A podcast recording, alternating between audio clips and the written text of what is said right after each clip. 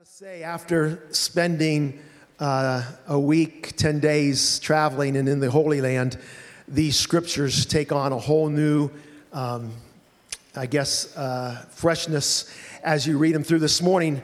Knowing that we were going to be in Mark chapter 1, I started reading through, having just been in these locations a week ago.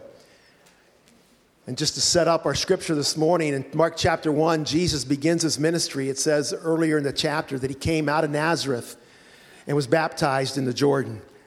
Ten days ago, we made that journey from Nazareth to the Jordan River, and we, on Friday, nine days ago, baptized 20 people in the Jordan River, and that was exciting. Yeah, and that, yeah, that's great.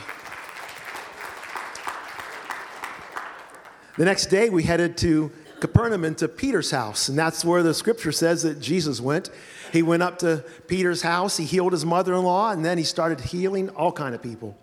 And he started to cast out demons. And we were at that place that is the traditional site of Peter's home. And I can imagine all the people outside that home waiting for Jesus to come out and to heal. And then it says the next morning, Jesus got up before dawn to get out and get some quiet time quiet time in prayer. And scripture tells us that even though he wanted his quiet time in prayer, that his disciples went out and searched him and found him. And they said, Everybody's looking for you. it's what happens when you're a popular guy. And he says, Well, um, you know, actually, I'm here to preach. Let's go into the villages and let's preach. That's my job. That's what I came here to do. And then we pick it up in that next verse, Mark 1, chapter 40. A man with leprosy came to him and begged him on his knees, If you are willing, you can make me clean. Jesus was indignant.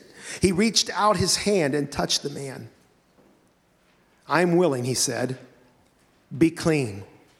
Immediately, the leprosy left him and he was cleansed. Jesus sent him away at once with a strong warning See that you don't tell this to anyone, but go, show yourself to the priest, and offer the sacrifices that Moses commanded for your cleansing as a testimony to them. Instead, he went out and began to talk freely, spreading the news. And as a result, Jesus could no longer enter a town openly, but stayed outside in lonely places. Yet the people still came to him from everywhere.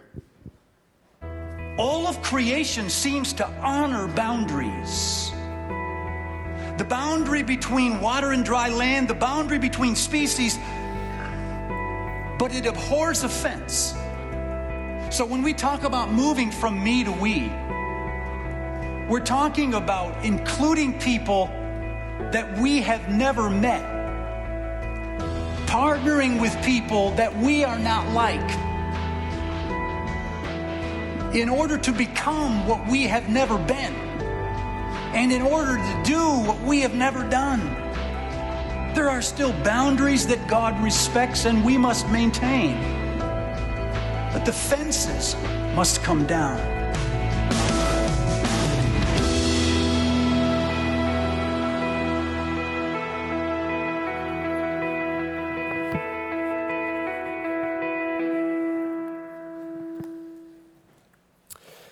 Well, uh, welcome back, Pastor Steve and uh, the rest of the group from the Holy Land. I was curious, did Customs allow that falafel I'd asked you to bring back to me? No? Oh, okay, yeah. Well, you know, you should know, and on behalf of everyone who was, was still here, um, you should know that there was nothing but peace, love, and harmony over here in this direction. Uh, in fact, I um, uh, was watching TV, and uh, Fox News and MSNBC were actually uh, providing accolades to one another, and uh, there was, you know, there was really no news because everything was good news and peace and harmony and all of that. And of course, that's a really terrible joke because uh, we live in a world uh, that is, especially right now, faced with all of these divisions and um, arguments and noises of people against um, one another. And it seems like this has been happening mostly that people have their own audience or pedestal uh, on social media. And I've just got to be honest, I'm kind of tired. Like, I'm, I'm just tired of, of all of the, the back and forth and the name calling and the bickering and this, that, and, and the other thing. And so sometimes I just got to, I need a little therapy from that. So I was going to provide that to you if you're all kind of wondering. Th- this is what really, this is what really helps me. It worked. Not only did I provide a picture of a puppy, but it gets cuter than that. I got a puppy in a coffee cup. yeah, I, by the way, if we're friends on Facebook and all of that, send me as many of these types of pictures as, as you can because I am so tired of all of the arguments and, and all of that. And send me your baby pictures. I was going to provide you with some of my own baby pictures. Uh, this is a picture of our youngest, uh, Josephine. Uh, look how precious and cute she is. Uh, we have one for my son, too, because I don't want to leave him out, his six year old brother. This is uh, Amanda with Asher when he was an infant. So pure, so innocent, so precious, so susceptible to illness and disease. There are different reactions that people have with, with babies um, when my children were born, I wanted to do like the Lion King thing and hold the baby up for all the people to see. Uh, my wife was sort of like, you know, I'm not going to be at church for several weeks now. Um, you know, and she has her bottle of hand sanitizer and, you know, get, getting everybody that wants to come close to the baby. We had a, a funny thing that happened one time where we decided to take our infant Asher to a church event. There was a lot of people and sort of a festival, so we were kind of going back and forth with the cart, and he was sleeping preciously, and people were coming up. They hadn't seen him before, so they're saying, Oh, look how beautiful, and everything. We said, Thank you, and all those different things. And on one occasion, there was um, a woman who came up and, Oh, look how precious that baby is. You know how this works, right? And, but then she took her fingers and started to reach in to, and it created this reaction from my wife. Um, and she surprised herself, I think. She said, Oh, no, don't touch him. and the woman sort of jumped back. She was kind of startled by the reaction. And my wife was kind of embarrassed that she reacted, you know, in that way. But she'd been spending so much uh, uh emotional power protecting this baby from all harmful germs and, and all of that. And the supportive husband that I am, simply just turned around and started chuckling because it was such an embarrassing and, and, and funny experience. Now, we all know our kids grow up and they are looking for independence, they're looking to try new things, they're looking to, to do new things and to have new experiences. And so, parenting, I've come to learn, is really living in this tension between protection and release.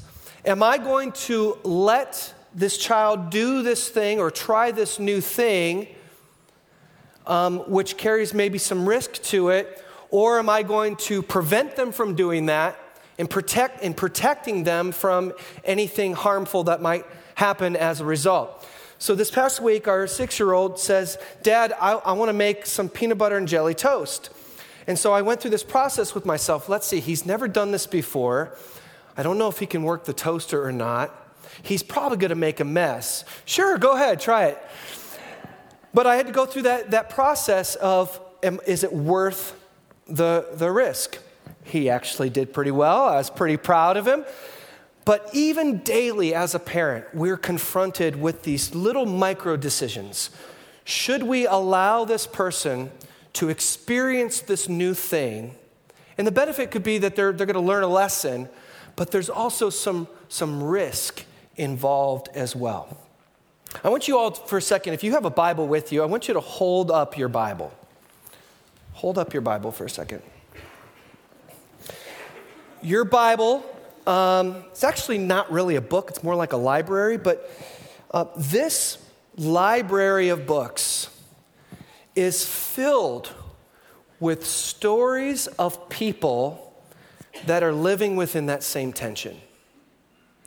living in within those, those little micro decisions of should we do this, um, which would leave ourselves at risk for certain things, or should we wall ourselves off and prevent it from happening out of a sense of protection?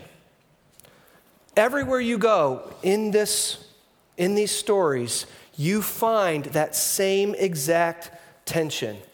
Should we release ourselves and leave ourselves open, or should we protect ourselves and wall ourselves off? Now, I want you to um, take your Bible. If you would turn to the book of Leviticus, I know, exciting. Uh, book of Leviticus, chapter 13, I, I want to give us some background and some context for the story that, that Pastor Steve read in Mark chapter 1. This is going to be helpful to gain an understanding of what's really happening here. There's some cultural things that maybe we weren't, um, we wouldn't necessarily know if we were um, just reading it straight out of Mark chapter 1. But Leviticus chapter 13, God's people and I want us to think collectively here as a community. God's people are also in their infancy stages. And as they are developing as a people, as a nation, as a collective group of bodies, they are also understand, trying to understand and trying to discover more what their relationship with God looks like. Now, at the center of this is worship. What it meant to live in that day was to participate in worship. Now, there was all kinds of different people, individual giftings and contributions to society, and different people that had different subcultures in their homes. And you know, like when you go to a different person's home and that person's home has a certain smell, like people's homes smell differently. They had all of that. There were all these hosts of differences. But worship was that collective assembly and shared experience. That the entire community of individuals would come together and they would participate in worship. God was declared, one thing that they knew about God, and they're still getting to know God, but the one thing that they knew about God is that God was holy. And what that word means in the Hebrew is, is set apart. It's God is not us. God is different than us. God is set apart and, and holy. And so, in the course of worship, when you're worshiping a holy God, that the, the space, the physical space, was also considered to be holy or set apart. It's why they had specific design places for worship to say, this is different, this is set apart, for, for worshiping this different and, and set apart um, God. And if people were going to enter into this holy space, well, they also had, um, they could not be contaminated or, or defiled in any way as well. And so there became, there's developed this idea of purity or cleansing or cleanness associated with worship, entering into the presence of the most holy God. And they treated this very seriously.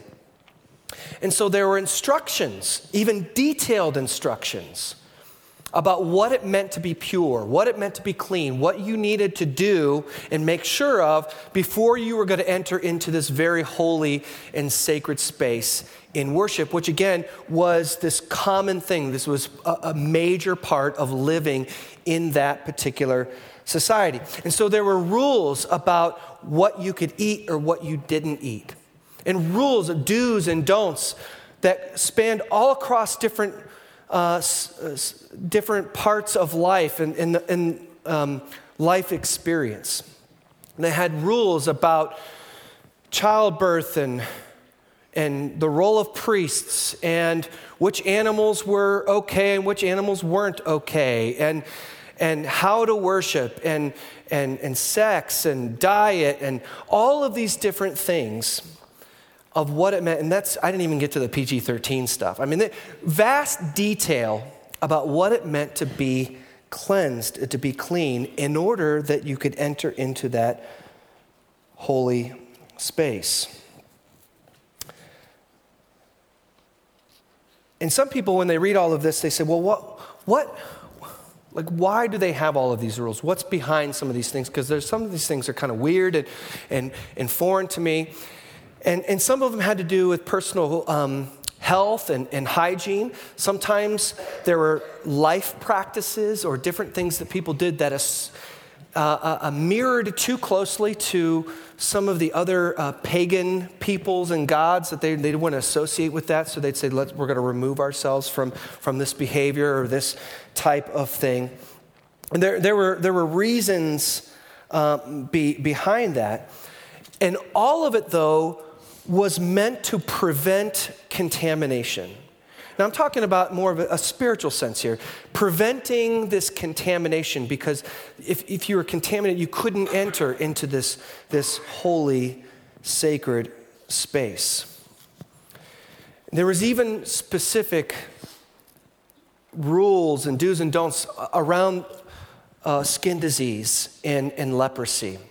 This was something that the people dealt with and, and struggled with, and is very infectious and, and, contagious. It could pass from one person to the next. And there was also a, uh, a very particular um, concentration of this idea of being clean and what was on your skin. And so, if there was even a hint of, of a, a skin disease or, or um, imperfection, it had to be inspected. So, they would take this person who would be uh, presumably uh, have, might have leprosy, bring him to the priest, and the priest would kind of look at what's there and say, Well, you need to go um, be removed from society for, for seven days. And so they had to sort of be quarantined for seven days, and then they would come back. And after that time, the priest would declare if this person is actually clean or if this person is is unclean. And to give you an idea of what life was like when they were deemed unclean, I want you to follow along with me in Leviticus 13, verse, starting with verse 45. I'm just going to read 45 and 46. Leviticus 13. 45 and 46, and this will give you an idea of what our friend in Mark 1 is going through. Verse 45 The person who has the leprous disease shall wear torn clothes, and let the hair of his head be disheveled and he shall cover his upper lip and cry out, Unclean! Unclean! He shall remain unclean as long as he has the disease, he is unclean. He shall live, listen to this, he shall live alone. His dwelling shall be outside the camp. So, this is the experience that this man with a leprous disease uh, has in, that we read about in, in Mark chapter 1. He was completely alone. He was removed from his community, his family, his friends, his place of work. Everything that he knew as far as regular life was taken away from him. And so you understand why he's so desperate when Jesus comes around. He approaches Jesus in the scripture. Mark tells us that he begs him, he falls down on his knees. And he says, If you choose, a leper came to him begging and kneeling and said to him, If you choose, you can make me clean. What a statement of faith in there. Now, notice that he doesn't say, would you heal my disease? He doesn't say, Would you cure me? He says, Would you make me clean? He's using that very same religious language. What this man is after is not just a healing from his ailment. What he's looking for is not just a removal of the physical things that were, that were attacking him. What he's looking for is that determination by the priest to say that you, once again, can re enter society. That you, once again, can come back and partake in the community that God has designed you for. And God has designed us for community. In Genesis, all the way back at the beginning of the Bible, there are two creation stories. One of them where God is making all the things on, on the earth. And after each stop, God declares, makes a declaration, it is good. And God made humankind, man and woman, and looks back a steps and looks the whole thing and says, It is very good. That declaration is important. In the second uh, creation story, there is a, a similar declaration, but this time God says that something is not good. God makes Adam the first man and says and declares, It is not good that the man should be alone. God has designed us to be together in community and connection with one another.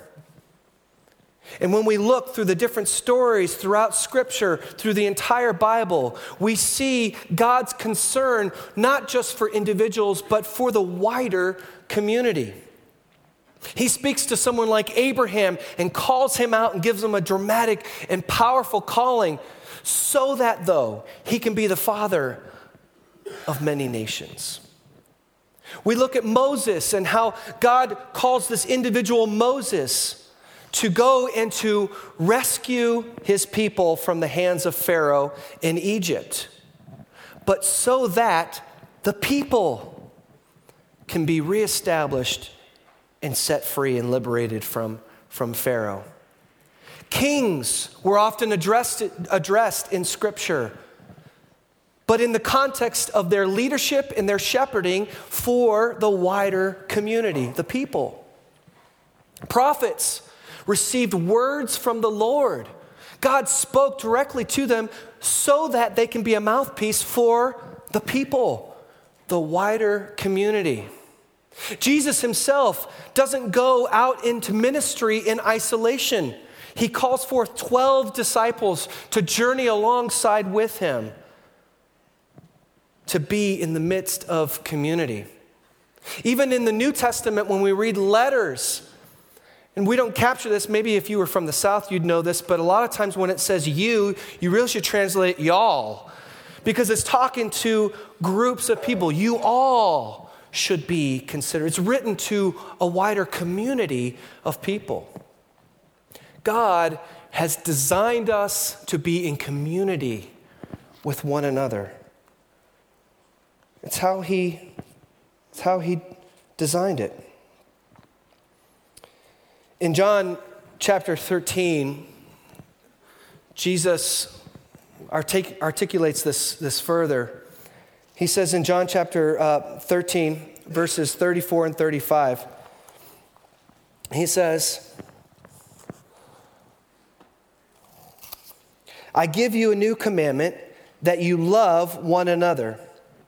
Love one another. And just as I have loved you, you also should love one another. See the connection there? By this, Everyone will know that you are my disciples if you have love for one another. This is the way that God made us to be together. So much so that our very experience with God depends on our relationship to the community. And so, a hanging question for us why is it that so many people who come into a church and leave on any particular day still feel disconnected and alone? Have you noticed that the primary understanding or perspective of faith here in, in, in the Western culture and society is primarily individual? before it is communal. Now, there's lots of reasons for that. We live in a very hyper individualized society. The focus is on the individual. What you want, what you need, what's going to make your life better, what's going to enhance the quality of, of your life. And we have expectations and concerns about how the wider community is going to meet those personal needs for our own betterment. And all of this can leak into the church more and more people will decide to stay home on a Sunday morning, turn on the mega superstar preacher on the TV, and call it church. More and more people consider their faith to be a private thing that they keep to themselves. It's not shared with another person. And all of it is cloaked with, with, with religious language, such as, I have a personal relationship with Jesus Christ somehow along the way, we have come to a place where we primarily see our faith in God as an individual experience that the wider community needs to cater to. But in Scripture, it was the other way around. The primary concern was the community and an individual's role and contribution to the wider community about what God was doing in the midst of the community. And how each person is called specifically for the, the, the flourishing of God's community. Our worship leader, uh, Seth Wanger, and I were talking this uh, past week and for the life of us, we could not find a worship song that had used the language of we and our. and primarily was all me and, and my and I. Somehow we have reversed the perspective. And if we're honest, maybe we've made it kind of about us. Now, I wonder if that perspective flows more out of a sense of fear that we need to protect ourselves from others or protect ourselves from contamination. And so it's better to just keep things to ourselves. This last series, this last uh, message in our, in our series, Soul Shift, challenges us to shift our souls, to shift our perspectives in moving from me to we. To have a change in, in focus and orientation, to, for, to move from a me centered faith to a we centered faith. That somehow we would move from our faith being a private and personal and individual experience into an experience that is shared, just as the Old Testament assembly would gather together to worship their one true God. Well, this leper comes to Jesus and he Mark tells us that he has compassion or pity for him for him. And different versions of the Bible will say different things. It's a tricky word in the Greek. Some say indignant or that Jesus was angry. Most scholars believe that what was meant there is that Jesus had pity or Jesus had compassion. And this is important because it, it, it signals to us what was going on in Jesus' heart. And it's important because this compassion is what's going to set the tone for what happens next.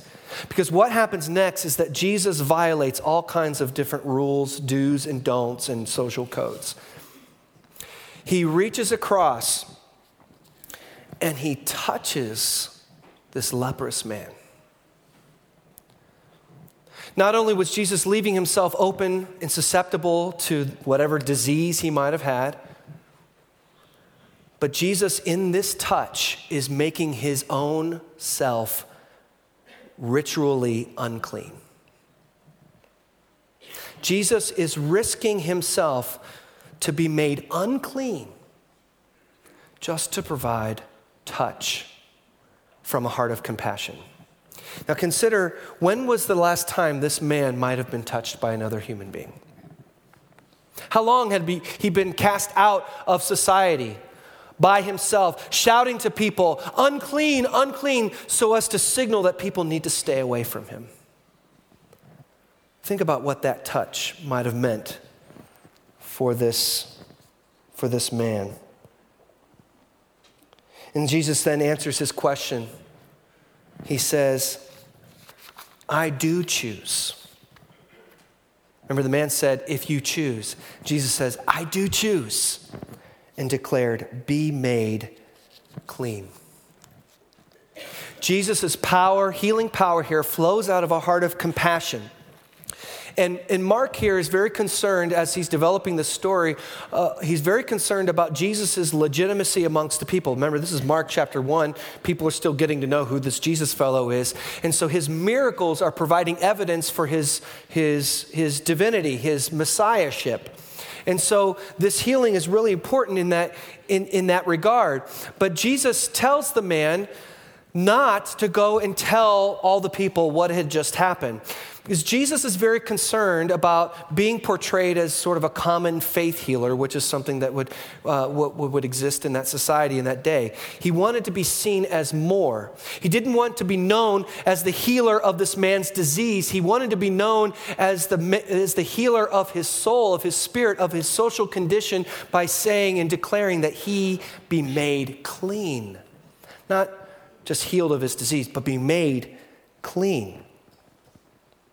He was more than that. And he ordered him, Go and show yourself to the priest. Remember, the priest was the one to declare, to inspect, and to declare that he would be made clean so that he can be then reintegrated into his community, into his society.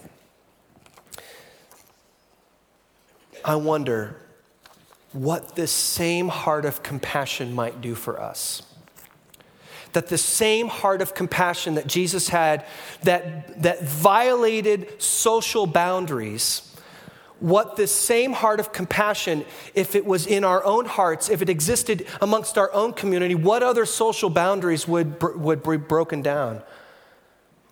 What other lines would be crossed? What other touch and connections would be made out of the same heart of compassion? So, a question for you and this is really a question for me too. Have we built ourselves walls out of protective fear, or are we letting compassion lead the way? Now, don't get me wrong, there are times and appropriate times to set up boundaries. Boundaries can be important. Boundaries are, are healthy and, and, and vital. So I'm not going to ask you what kind of boundaries you're making or not making. What I want to ask you is what is going on in your heart? Is are you leading your life and your faith out of fear that would, that would naturally build up walls? Or are you leading with the heart of compassion that would break down those walls and cross all of those barriers? I came across a, uh, an online survey on, on Facebook. It was written by PBS, and the title caught my eye. It said, um, Are you living in a bubble? and so I took the quiz, and it turns out, yes, I am living in a bubble because I didn't score very well. Uh, the questions were really interesting, actually, and, and, and targeted towards sec- socioeconomic status, and are you associating with people that are, are different from you? And I had to ask myself, why? Why would I put up protective walls? Am I leading out of fear? Or am I leading out the heart of, of compassion? Uh, another friend on Facebook, I don't know why I'm mentioning Facebook so much today, but um, another friend on Facebook posted a picture of a castle that resonated with me because I studied for a year in my undergraduate in Salzburg, Austria. This is what we affectionately call the Festung, the um, giant castle on a hill in Salzburg, Austria. And maybe you've been there, you've seen this, you can't miss it. it's visible from all different uh, directions. It's very interesting when you take tours up and through, you learn the history of it and all of that. Um, this castle is actually in pretty good shape because no one could really break it down and defeat it. And there was a story, an interesting story that they, the, the, the tour guides would tell you. as you're taking a tour through this castle that um, at one point the castle was under attack, and the attackers soon realized that they were not going to break down these walls, they were not going to break through. And so they did the, nat- the next natural thing they surrounded the castle and simply prevented people from leaving. And over time, food and supplies and water ran out, and the people were then forced to surrender and to leave the castle walls in order to live. Sometimes, when we think that we're protecting ourselves and putting up walls out of a sense of protection, we soon come to realize that what we've built is a prison. That as much as we are protecting ourselves from contamination from those people and those influences and those things on the outside. We've created a bubble or a prison where we cannot get out. I've had many discussions about people living within this same tension. I remember one discussion, and someone said to me, well, if the edge is over there, I'm just going to stay as far from the edge as possible. And I said, Here's the thing though Jesus lived on the edge. Because that's where the people on the margins were. That's where the people that needed saving were. Those were, those were the people that needed to know about God's love. That's, that's where they are. So that's where Jesus was. Christ is in the midst of community. And when I say community, I'm not talking about necessarily people that all talk the same as you and look the same as you and have the same political views or have the same theology, even. I'm, I'm talking about a community where if Christ is at the center, those other things don't really matter. In our book Soul Shift, um, David Drury and Steve Deneff um, share uh, about community. Here's what they say If Christ is in us and we are in him, the community we become functions like one great big welcoming potluck, where whatever you bring to the table is received, and whatever is already on the table is yours for the taking. This type of community does not come without risk but God is there. God is there. Um, last week, many of you noticed that I messed up in my message. And I just casually mentioned that our, our friend Moses in the Bible was not permitted to enter in the promised land because he had killed the Egyptian. Uh, this led to several emails very, very nice and very gracious that, in fact, it was not because he uh, murdered the Egyptian. It was a different reason, and you can read all about it in Numbers chapter 20. But I, I goofed up, I, I, I, made a mistake, and I was kind of embarrassed about it. And uh, since Steve was gone, um, well, I had two jobs when Steve was gone. The first is make sure that the church doesn't burn down, the second was uh, to lead a staff meeting. And so I gathered the staff together and I said, Look, guys, I kind of messed up on Sunday. I don't know if anyone's talked to you. And they were like, Oh, yeah. um, and I said, Okay, well, um, how's this? Let's go around the table and talk about our epic fails. Um, maybe to make myself feel better, but then we can, you know, have a laugh with it. And it was great. It, we just went around and shared some of the things that we, mistakes that we made, and we laughed together. And for heaven's sakes, we couldn't get Jim Davis to shut up because he just, he had so many, so many epic fails. Um, um, so so here we are, you know, here we are sharing all of our failures and our vulnerabilities, the things that we were really embarrassed about, the things that we're really ashamed about. And let me tell you, we had church in that staff meeting because we let our guard down, we let our walls down a little bit, and God was present, and we, we experienced the community of Jesus Christ. So I just want to offer a challenge to you. Sometimes, you know, boundaries are good, but, but have we been leading out in fear and putting up those walls, but in so doing, creating a bubble or a prison where we can't connect with where God is with those people? I said this last week, and I'll keep saying it, but I hope that question bothers you a bit and it lingers with you, and you can allow yourself to be challenged, but so that we can experience the community of faith. So here's what I'd like to do I, invite you to stand with me, and I'd like us to pray together. This is a prayer that we'll say out loud together and pray, asking for God to make us one under His banner, one under the love and the name of Jesus Christ. May you be filled with God's blessing and filled with God's presence as we pray together, as we seek to be one. Let's, let's pray this together. Holy God, we come to you as one the body of Christ and the family of believers. We commit ourselves to you and to one another. Where there is division, bring unity. Where there is bitterness, bring forgiveness.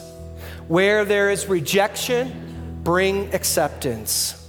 Above all, let us love one another as you have loved us. And the assembly came together and worshiped the Lord their God.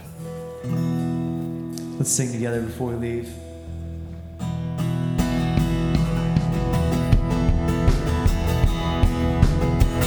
Would you sing this with us? We are a sea of voices. We are an ocean of your praise. Gathered under one name. we are a tide that's rising, and we cannot be contained. Gathered under one name. Oh, for a thousand tongues to sing the glories of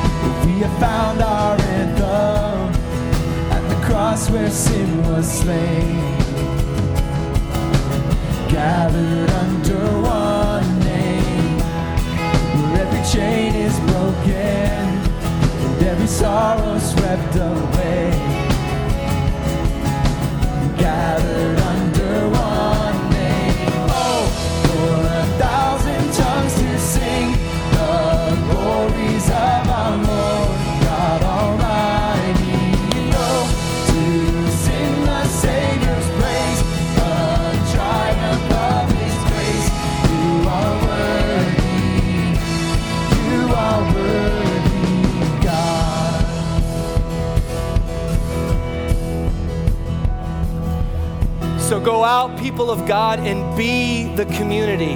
Break down walls, make a connection. Someone is waiting for you to connect with them, to bring Christ's presence into that place. And together we will experience the power of Almighty God. Go in His name and in His peace. Amen.